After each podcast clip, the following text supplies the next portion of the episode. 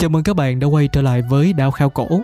Nếu phải nói tới sự khác biệt giữa nhà Hán và nhà Tần trước đó, thì phải kể đến cách cai trị. Trong khi nhà Hán vẫn duy trì chế độ tập trung quyền lực, nhưng Hán Cao Tổ chọn cách đối đãi mềm mỏng hơn, lấy nhân từ làm gốc. Họ không áp dụng những biện pháp cứng rắn từ Pháp gia, giống như là nhà Tần. Tần quốc sụp đổ vào năm 206 trước công nguyên – sau đó, những người kế vị tranh giành nhau quyền bá chủ. Nước Tần là một quốc gia lớn mạnh, thời kỳ chiến quốc của Trung Quốc, đã sụp đổ vào năm 206 trước công nguyên.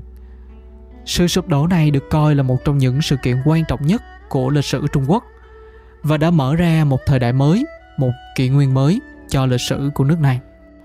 Trong thời kỳ này có nhiều cuộc chiến tranh quyền lực diễn ra giữa các quốc gia. Các cuộc chiến này đã gây ra đổ máu và chia rẽ trong nước. Trong quá trình tranh giành quyền bá chủ, các nhà lãnh đạo của các quốc gia đã tìm cách tăng cường quyền lực của mình bằng cách sử dụng các chiến lược quân sự và chính trị khác nhau. Các cuộc chiến tranh và sự thay đổi chính trị đã ảnh hưởng đến cuộc sống của người dân Trung Quốc, đặc biệt là những người sống trong vùng chiến sự. Những cuộc xung đột và tranh chấp quyền lực giữa các quốc gia thường kéo dài dai dẳng trong nhiều năm và đã gây ra nhiều sự thay đổi. Tuy nhiên từ trong cuộc xung đột đã nổi lên một triều đại mới, một triều đại vĩ đại nhất và kéo dài lâu nhất trong lịch sử của Trung Quốc, triều đại nhà Hán. Ở trong lịch sử của Trung Quốc, triều đại nhà Hán được coi là một trong những triều đại quan trọng nhất và đã để lại nhiều ảnh hưởng sâu sắc đến văn hóa, xã hội và chính trị của quốc gia này. Triều đại này đã kéo dài trong một khoảng thời gian từ năm 206 trước công nguyên cho tới 220 sau công nguyên. Trong khoảng thời gian này, Trung Quốc đã trải qua nhiều biến cố và thăng trầm. Tuy nhiên, với sự thăng tiến của nền văn minh Trung Hoa, Hán Triều sau này đã trở nên gắn bó mật thiết với sự tiến bộ. Đến nỗi thậm chí ngày nay, người Trung Quốc đôi khi tự gọi mình là người Hán và gọi ngôn ngữ của họ là ngôn ngữ của người Hán. Điều này cho thấy sự ảnh hưởng lớn của triều đại nhà Hán đến văn hóa và xã hội của Trung Quốc. Trong suốt thời gian dài cai trị của triều đại nhà Hán, văn hóa Trung Quốc đã phát triển rực rỡ và đạt được nhiều thành tựu đáng kể. Nghệ thuật, văn chương, triết học và khoa học kỹ thuật và các lĩnh vực khác đều có sự phát triển trong thời kỳ này. Triều đại nhà Hán đã đặt nền móng cho những phát triển văn hóa và khoa học tiếp theo của Trung Quốc – và lan rộng ra khắp cả châu Á. Bên cạnh đó, triều đại nhà Hán cũng đã đóng góp không ít vào chính trị của Trung Quốc với những cải cách và thay đổi trong quản lý và tổ chức của chính quyền. Triều đại này đã giúp củng cố và tăng cường sự ổn định của đất nước. Tuy nhiên, cũng không ít sự tranh cãi và bất đồng quan điểm về cách quản lý và cải cách chính sách của triều đại nhà Hán. Người sáng lập ra triều đại nhà Hán là Lưu Bang, một người thường dân xuất thân từ nông dân. Người được biết đến trong lịch sử với tước hiệu là hán cao tổ hay là hán đế. Lưu bang còn được gọi là lưu quý, hán vương, bái công hay hán cao tổ, được sinh ra trong một gia đình nông dân ở ấp phong, huyện bái. Nay là huyện phong thuộc tỉnh giang tô. Tên cha của ông không được ghi lại trong sử sách và chỉ được gọi là lưu thái công và lưu ảo. Người ta nói rằng mẹ ông do mang thai với rồng mà sinh ra Luban.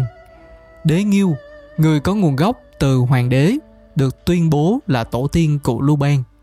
Thế nhưng, đây lại là một điểm gây tranh cãi, vì hầu hết các gia đình quý tộc của Trung Quốc đều tuyên bố là có nguồn gốc từ hoàng đế.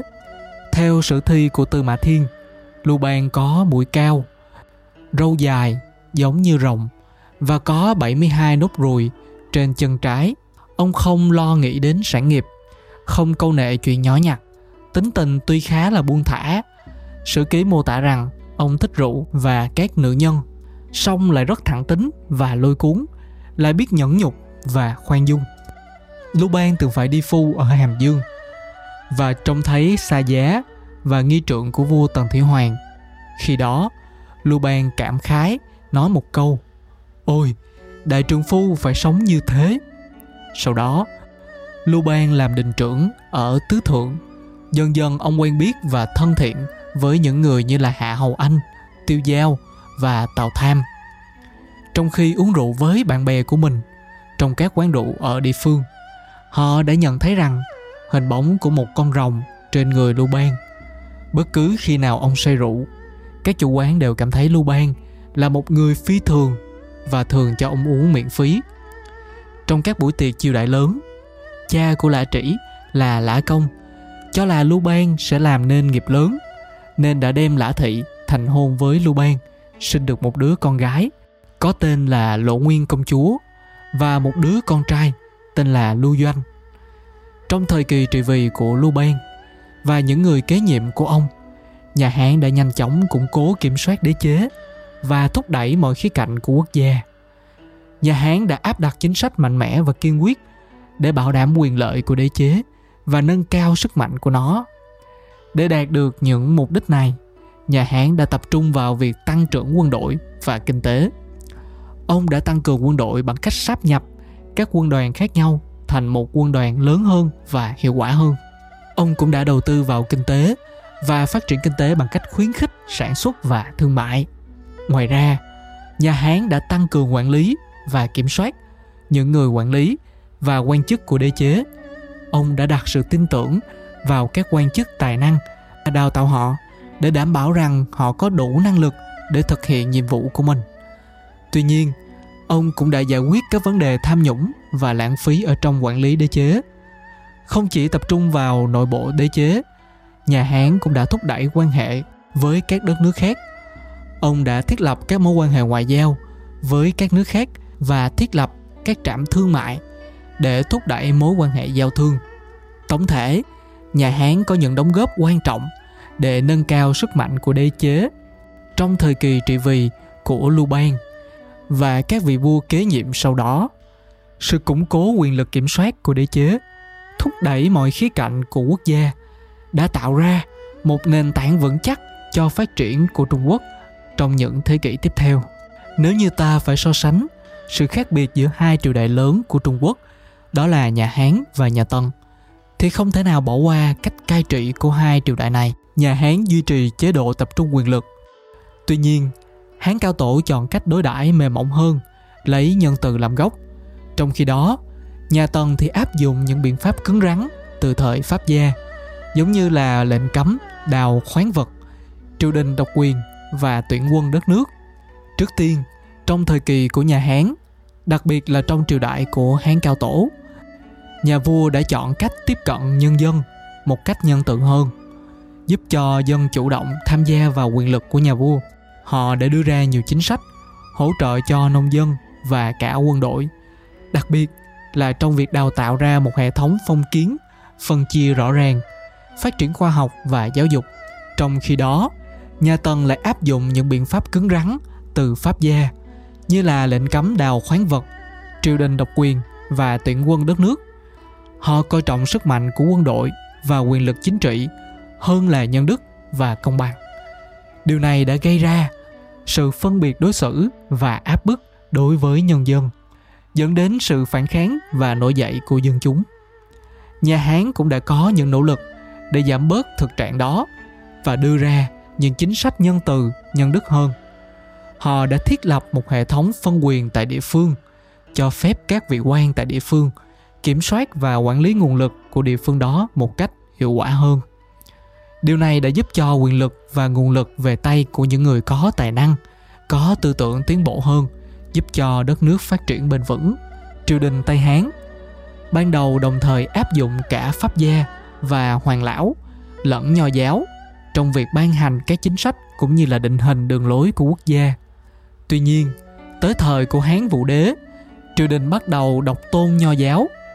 Vào năm 136 trước công nguyên, Hán Vũ Đế đã cách chức tất cả các y sĩ không tiếp nhận kinh điển của nho giáo. Ông khuyến khích các quan chức được tiến cử tiếp cận nền giáo dục và nền tảng của nho giáo tại trường Thái học được thành lập vào năm 124 trước công nguyên. Nho giáo tại thời Hán Vũ Đế được Đổng Trọng Thư cải biên có nhiều sự khác biệt so với nho giáo nguyên thủy mà khổng tử đề xướng. Đổng Trọng Thư đã tổng hợp tư tưởng đạo đức của nho giáo về lễ nghi, đạo hiếu và nhân nghĩa với thuyết ngũ hành âm dương vì lợi ích của nhà cai trị. Ông đã biện minh cho sự tồn tại của hệ thống chính quyền đế quốc trong một trật tự của vũ trụ, của tự nhiên. Trường Thái học lúc bấy giờ đóng một vai trò quan trọng trong khi số học sinh ở đây đã lên đến 3 vạn người vào thế kỷ thứ hai. Giáo dục nền tảng của nho giáo cũng được cung cấp tại các trường cấp quận hay các trường tại các hay các trường tại các thị trấn nhỏ. Các trường học còn được thành lập ở các vùng lãnh thổ cực Nam, nơi chữ Hán được đưa vào sử dụng nhằm đồng hóa dân địa phương. Nhiều công trình học thuật quan trọng đã được các học giả nhà Hán xây dựng và nghiên cứu. Các tác phẩm triết học do Dương Hùng, Hoàng Đàm và Vương Sung đã viết đặt ra những câu hỏi về bản chất bẩm sinh của con người là thiện hay ác, thách thức trật tự phổ quen mà Đổng Trọng Thư đã đưa ra. sự ký của cha con Tư Mã Đàm, Tư Mã Thiên đã đặt tiêu chuẩn cho nhiều tác phẩm trong nhị thập tứ sử, chẳng hạn như Hán Thư do ba cha con Ban Bu, Ban Cố, Ban Chiêu biên soạn.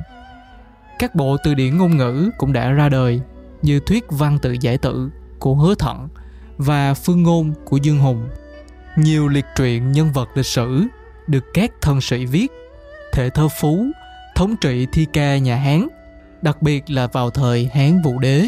Và đây cũng là toàn bộ nội dung của podcast số ra hôm nay. Đừng quên nhấn đăng ký kênh để không bỏ lỡ số ra kế tiếp. Nếu bạn có quan tâm tới những chủ đề khác như là điện ảnh và văn học, có thể ghé thăm các kênh khác của quần đảo podcast. Còn bây giờ xin cảm ơn và hẹn gặp lại vào lần sau.